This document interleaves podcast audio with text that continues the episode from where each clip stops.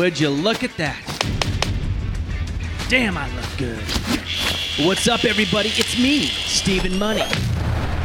It's football season, and I want you to know that you can bet on me, the STN Sports app. So sign up today and get started with me, the local favorite. Vegas Nation sponsored by Station Casinos STN Sports. Download the app and get a bonus up to $100 when you sign up.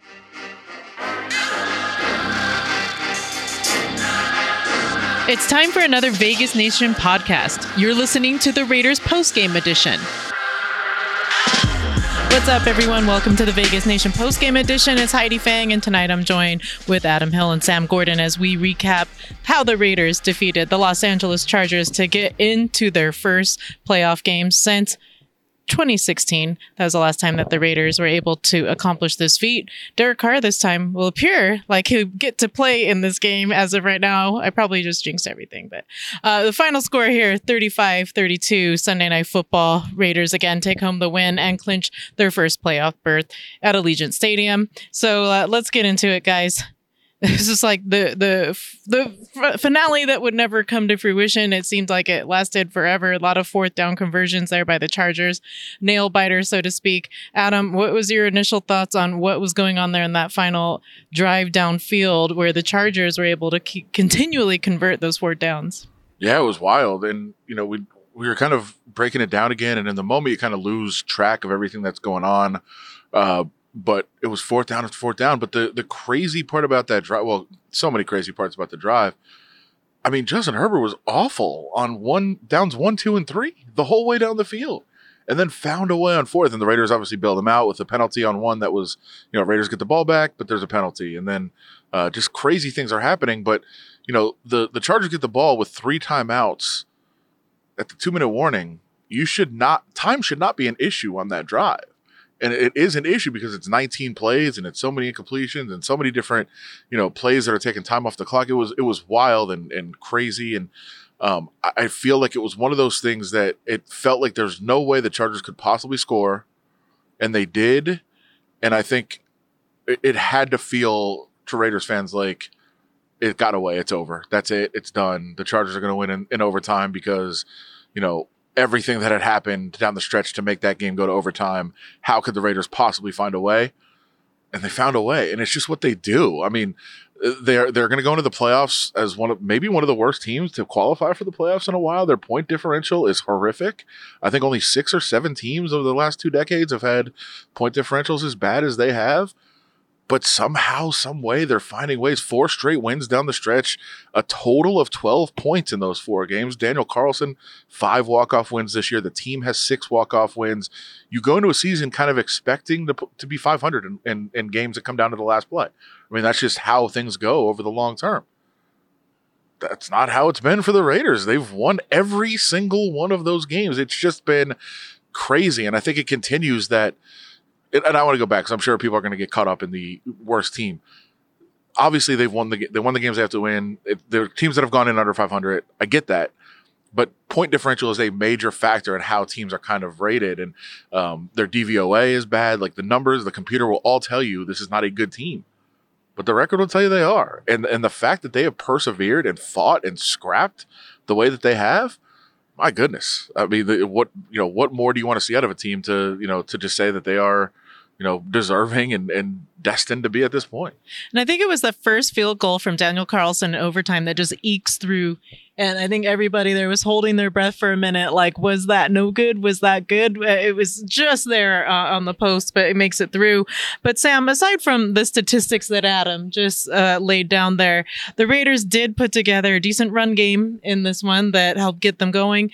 Uh, and, and there were other things that they did well. I wanted to get your take on what you thought about Josh Jacobs' performance and what else they did well to get themselves and put themselves in this position. Yeah, Heidi, I think, you know, first and foremost, going back to Josh Jacobs, I mean, he talked after the game about he, you know, views himself as a closer on this team and wants the ball in big spots. And it was a very nondescript first half. Let's be clear, the Chargers came into this game as one of the three worst run, rushing defenses in the NFL. And for whatever reason, the Raiders could not run the ball in the first half. It looked like the, the same Raiders team that we saw earlier in the year, where there's just no holes, nothing, nowhere to go on the ground. Everything is stuffed to the line of scrimmage. But they stuck with it to their credit. And in the second half, when they needed to, you know, when they wanted to possess the ball, when they needed to to, to have drives, especially in that, that overtime there, he was money. He was huge. Um, he really came to life, and I thought he kind of put a stamp and an exclamation point um, on this game. And, and, as the stats bear out, I mean, he like you said, 26 carries, 132 yards, a touchdown. And even though it was very nondescript in the first half, it didn't look like the Raiders were going to be able to take advantage of the Chargers' um, leaky defense. They were able to, and I, I think that helped them um, over the long run. I think defensively, uh, it's it's hard to remember because they were so bad on the, the last couple drives in regulation. I mean, they blew it. They tricked a 15 point lead with like eight minutes left, right? That should not have happened. But up to that point, this is a really good Charger offense with perhaps the best young quarterback in the NFL, two Pro Bowl caliber receivers, and the arguably the best dual threat running back in the league. And they had 14 points through three and a half quarters. I mean, the Raiders defensively, they were in Justin Herbert's face all night long. Uh, even on even in those those last couple drives, I mean, those the, the throws he was making and what he was doing in the pocket, having to maneuver the pocket, high degree of difficulty stuff. So for the most part, up until those last couple drives, the Raiders were really good defensively, and um, you know they, they deserve credit for that, even though they caved at the at the very end and it almost cost them the game. I mean, every play matters, and for them, they kept that offense in check. They did, they certainly, you know, didn't have to do that. That's an offense capable of scoring forty or fifty. They've done it this season. The Raiders held them in check for most of the game, were able to withstand those those haymakers uh, at the end. So credit where credit is due. It wasn't pretty by any means, like any of these victories, but like Adam said, they've they've they closed the season on a four game winning streak, and here they are going to Cincinnati. Yeah, and and I want to point out about Jacobs because all the national attention right now, and I'm sitting on Twitter as we're, you know, a couple hours after the game and reflecting, all the national attention is on the Chargers calling that timeout. Um, you know, with 38 seconds left, Brandon Staley calls timeout, and Rich Bisaccia kind of indicated afterwards, well, we weren't really going to try for for a score until they called that timeout. That that's not true. Let, let's get that out of the way. Like that's not the series of events that happened it's Josh Jacobs that impacted that. It wasn't it wasn't the timeout. What happened was the Raiders were more than happy to let the clock run. They were going to give Jacobs one more run. And then if he got enough yards, they were going to kick the field goal. And if he didn't, they were just going to take the tie, not try a 60 yard. Like, there's no reason to try a 60 yard field goal that could get blocked, run back for a touchdown. We get all that. But it wasn't the timeout because there was only four seconds left on the play clock. The Raiders were going to run the ball again anyway. And if they got that run, they were going to go the, the fact that Jacobs got a first down on a third and four when everyone in the entire building and everyone on the planet watching the game knew he was going to run the ball and he still picked up a first down, that's why they kicked the field goal. It wasn't the timeout. The timeout did indicate to the Raiders, like, they're not just they're not just trying to take the loss or whatever. But the, the timeout was only called to get them in the right defense. There's only four seconds left on the play clock. They weren't going to let the clock run out. So I just want to make that clear because even on the field, everybody's showing video now. I guess Trent Sieg looks like he went up to Austin Ekeler and said, um, "Hey, we were trying to take the tie." What happened. That's not really what happened.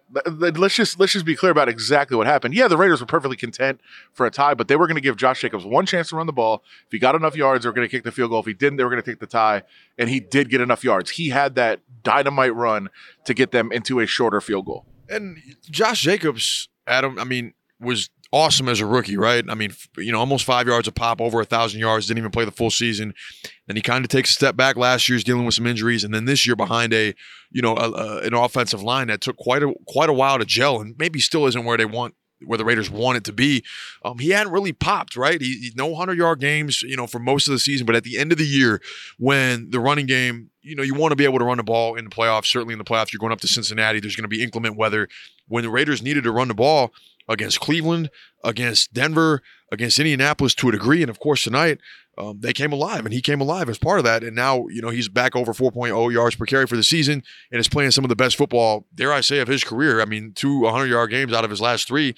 And maybe he's trending that direction last week if he doesn't have to sustain the, the rib injury against the Colts. So um, it, you really got the sense, seeing the post game, how, how proud he was of his performance and what this meant to him to have a hand in the Raiders reaching the playoffs after you know, not playing, not necessarily playing to his full potential the last couple years, and they're certainly not showing the, the the pop that we saw on a consistent basis um, during his rookie season.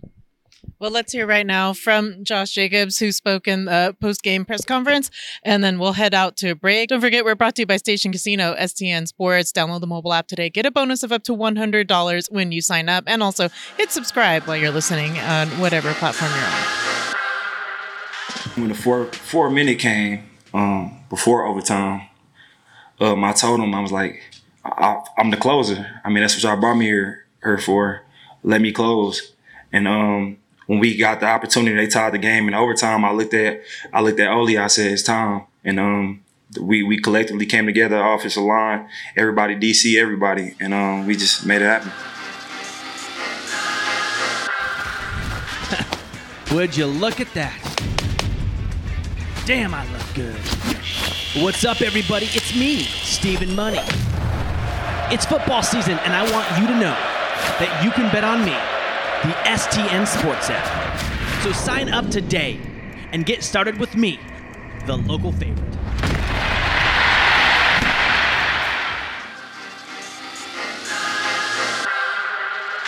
honestly, all I'm thinking about is I'm excited. I'm thinking about the next team we got to play, and that everything hurts. You know, like once I think I can get some sleep and wake up in the morning, maybe it'll hit me then. But I just have this weird feeling in my heart, like you know, the job's not done. You know, we, like like my favorite player, Kobe said, "Job's not done." You know, and uh, it does feel good. It's exciting, but I didn't. I don't set out to just make the playoffs. Although it's been it's been since 2016, right? And I didn't even get to play. Um, but it feels cool. It's awesome. But you know, our goals, you know, this is one of them. But there was more after that too. So we're excited, and we got to play a team that already beat us. You know, so it's going to be tough. Welcome back to the Vegas Nation post game edition. That's Derek Carr, Raiders quarterback, talking about the playoff berth that the Raiders have clinched. Moving on to Cincinnati, Bengals right now. Yeah, we're on to Cincinnati. The quote, Sam's Googling. Everybody knows it uh, Patriots. Patriots said it back in the day. Bill Belichick. Um, on to Cincinnati. Um, the Bengals now in the playoffs after uh, you know winning the AFC North in Week 17. This is also their first playoff berth and the first division title that they've had since 2015. So uh, they finished out on a loss to Cleveland today, uh, Sunday, as we're speaking. So it was 21-16 to them. Um, let's talk a little bit about that road ahead, Adam. And the Raiders again. This has been a very un- improbable run for them to get to this point. A lot of people probably don't expect them to keep winning on the road, but um, what about this matchup so far as you've just heard it? I know we just learned about it, but what about it is intriguing to you? Well, first of all, before we go, because I I had mentioned the point differential earlier, and I want to make sure I found it before people freak all right, out. All right. Uh, of all the teams to ever qualify for the playoffs, the Raiders have the fourth worst point differential in NFL history. Minus 65 this year is their point differential. The only ones worse the 2010 Seahawks, 2011 Broncos, 2004 Rams. They're just ahead of the 89 Steelers.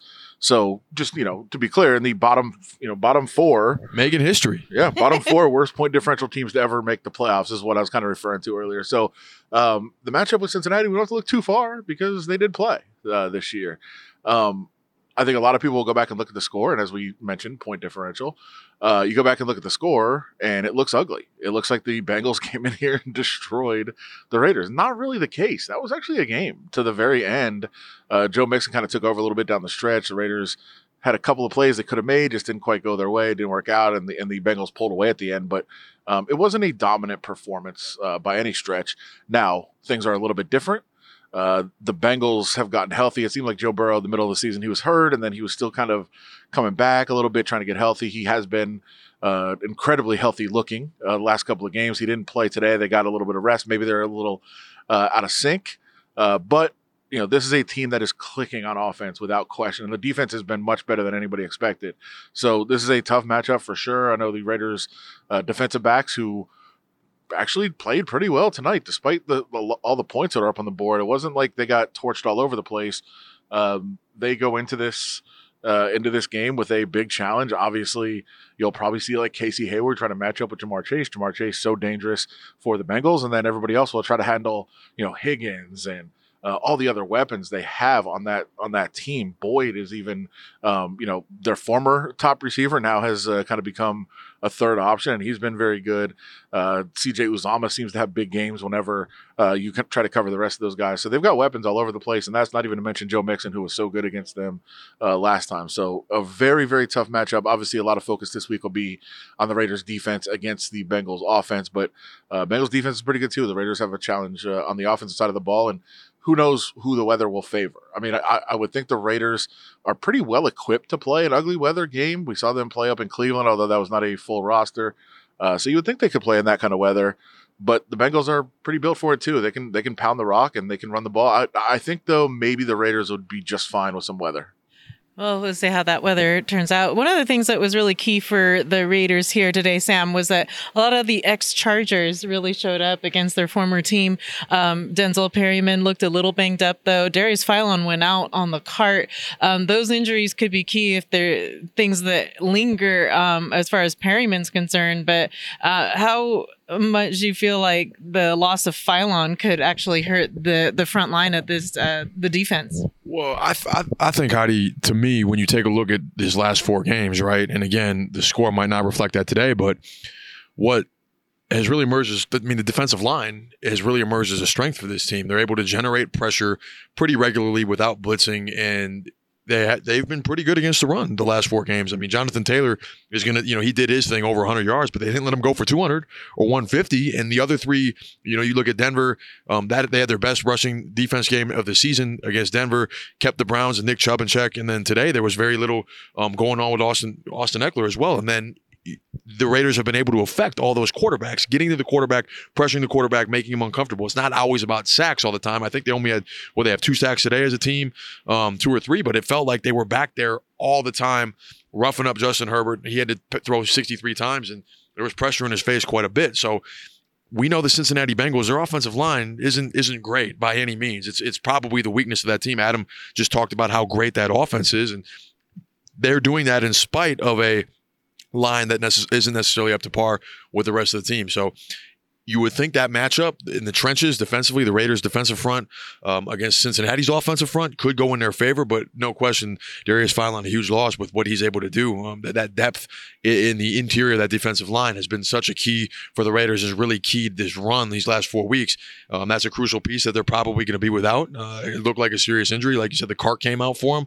That's never good. Uh, we'll see what happens throughout the course of the week and who's, who becomes available. But you don't you don't want to lose a, a player of that magnitude at this point in the season. But at the same time, like this is, you know, this has been a long year. We're, we're in, it's January now and teams are banged up. I mean, teams are going to have to deal with injuries. That's nobody's really, you know, getting healthier at this time of year. You don't see that very often. So, um, now, I mean, we'll see what happens. We're gonna go out there to Cincinnati. There's again inclement weather. I don't think it's gonna bother either team, and uh, and that's why they play the games. Absolutely. And that was three sacks on the day, Sam. So, Adam, uh, one last thing I want to touch on before we wrap things up here. Rich Bisaccia, uh, a lot of people had, you know, I think doubted his ability to really lead this team. What has he done effectively to help get this team to this point? Like we've been talking about all the different storylines, everything that's happened with this team. What do you feel like Rich Bisaccia has really done to uh, to really get the team to rally to get to this point? Like you said, the last four games down the stretch here to get themselves into the playoffs. I mean, I think the it's it's in the question, right? It's it's not anything he's doing strategically. In fact, I would say a lot of the decisions that he's made have been questionable uh, from a strategic standpoint. But it's more just the ability to to rally the team, to organize the team, and to keep them on the right track. And that was the most important thing for this team. I mean, they had the pieces in place, they had the coordinators that they needed in place. Greg Olson can run the offense. He basically runs Gruden's offense. Gus Bradley, of course, can run a defense. He's done it forever. He's been a head coach in the league they can stay doing what they're going to do. And he just kind of lets them run their units, which is probably the right move when you're an interim coach. But it's the fact that, you know, things spiraled completely out of control after the the tragic accident involving Henry Ruggs, losing him as a player, but more importantly, just the emotional toll that takes on everybody in that locker room and in that building. Of course, you know, people outside the building that were truly, truly affected, but inside the building, just from a football perspective, they clearly you know, were sent into a tailspin after that. They they could not win a game. They lost five of six. It looked like the season was completely out of control, and he was somehow able to just kind of, you know, bring a calming influence. It was when you know when Mike Mayock said when um, when Bisaccia took over that he's the best leader of men he's ever been around. I mean, you've kind of seen some of that. It's just it's getting out there and and just kind of keeping them focused on what they had to do. And they had to win basically they had to win the last four games of the season and they didn't play particularly well in any of them. I guess the Colts game they played the best of any of them, but they didn't play particularly well in any of the four games. They just found ways somehow. And that's I think a, a huge tribute to Rich Bisaccia. Now that's not saying he deserves the job full time necessarily. I mean, obviously if they're going to run the playoffs, he should be considered. I, I'm not I'm not making that case right now. I think that should be evaluated after the year. I'm just I think for this year's team, uh, he was kind of the perfect solution. Yeah, just a, a, stabilizer, Heidi. When you just kind of think about, you know, like Adam and I have talked, you know, kind of at length of, you know, got different archetypes of coaches, right? Some guys lean offense, some guys lean defense. He's more of like the CEO type. You know, he's he's running, he's running, he's running the organization. He's delegating. Um, he's keeping everybody's morale high, and you hear the way the players rave about him. There's a there's no doubt there's a, a total buy-in um, from everybody in that locker room to what Rich Bisaccia is doing. And, and at the end of the day, like Adam said, you know, X's and O's are what they are. You have coordinators to do that and whatnot. Um, but it's about leadership as much as anything else. And and that's what he's doing. It's been about his leadership, and the players have responded to that. And lo and behold, they're 10 and 7, kind of against all odds. I don't think anybody uh, really predicted that. I certainly didn't think it was happen, going to happen, given how poorly they played in the middle of the season, that tailspin they hit. But uh, they never quit, they never laid down, and here we are. I'll tell you who predicted that Hunter Renfrow. Hunter Renfrow said that once they uh, snapped out of it and, and, got their first win on the road, and then he said, "Hey, we could go down the road here and win the next three, and then we're ten and seven. He said it. I got I got a clip somewhere around there where I remember he said it, but maybe not predicted it, but he said it anyway. So the Raiders we walk away here going to the playoffs, 35-32, the final score in overtime from Allegiant Stadium. For Adam Hill, Sam Gordon, I'm Heidi Fang. Thank you for listening. Keep up with all of their work in print and online at VegasNation.com and all the podcasts that we will be producing throughout the week, as well as our Blitz show to preview the playoffs will be out as well online, all at vegasnation.com. Thank you, everybody, so much for listening.